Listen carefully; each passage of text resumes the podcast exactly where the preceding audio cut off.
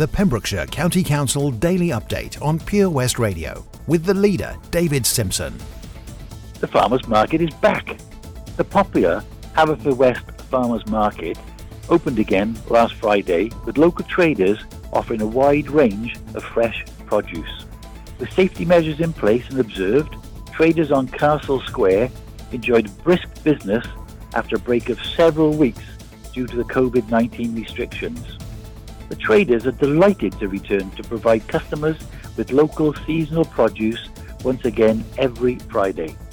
We are implementing measures to ensure the safety of all customers and traders, and we ask that everybody adheres to these. We're very much looking forward to welcoming everybody back and hope to see new faces too.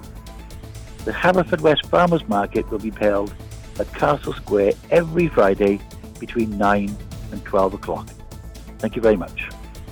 The latest news from our local authority, Pembrokeshire County Council on Pure West Radio.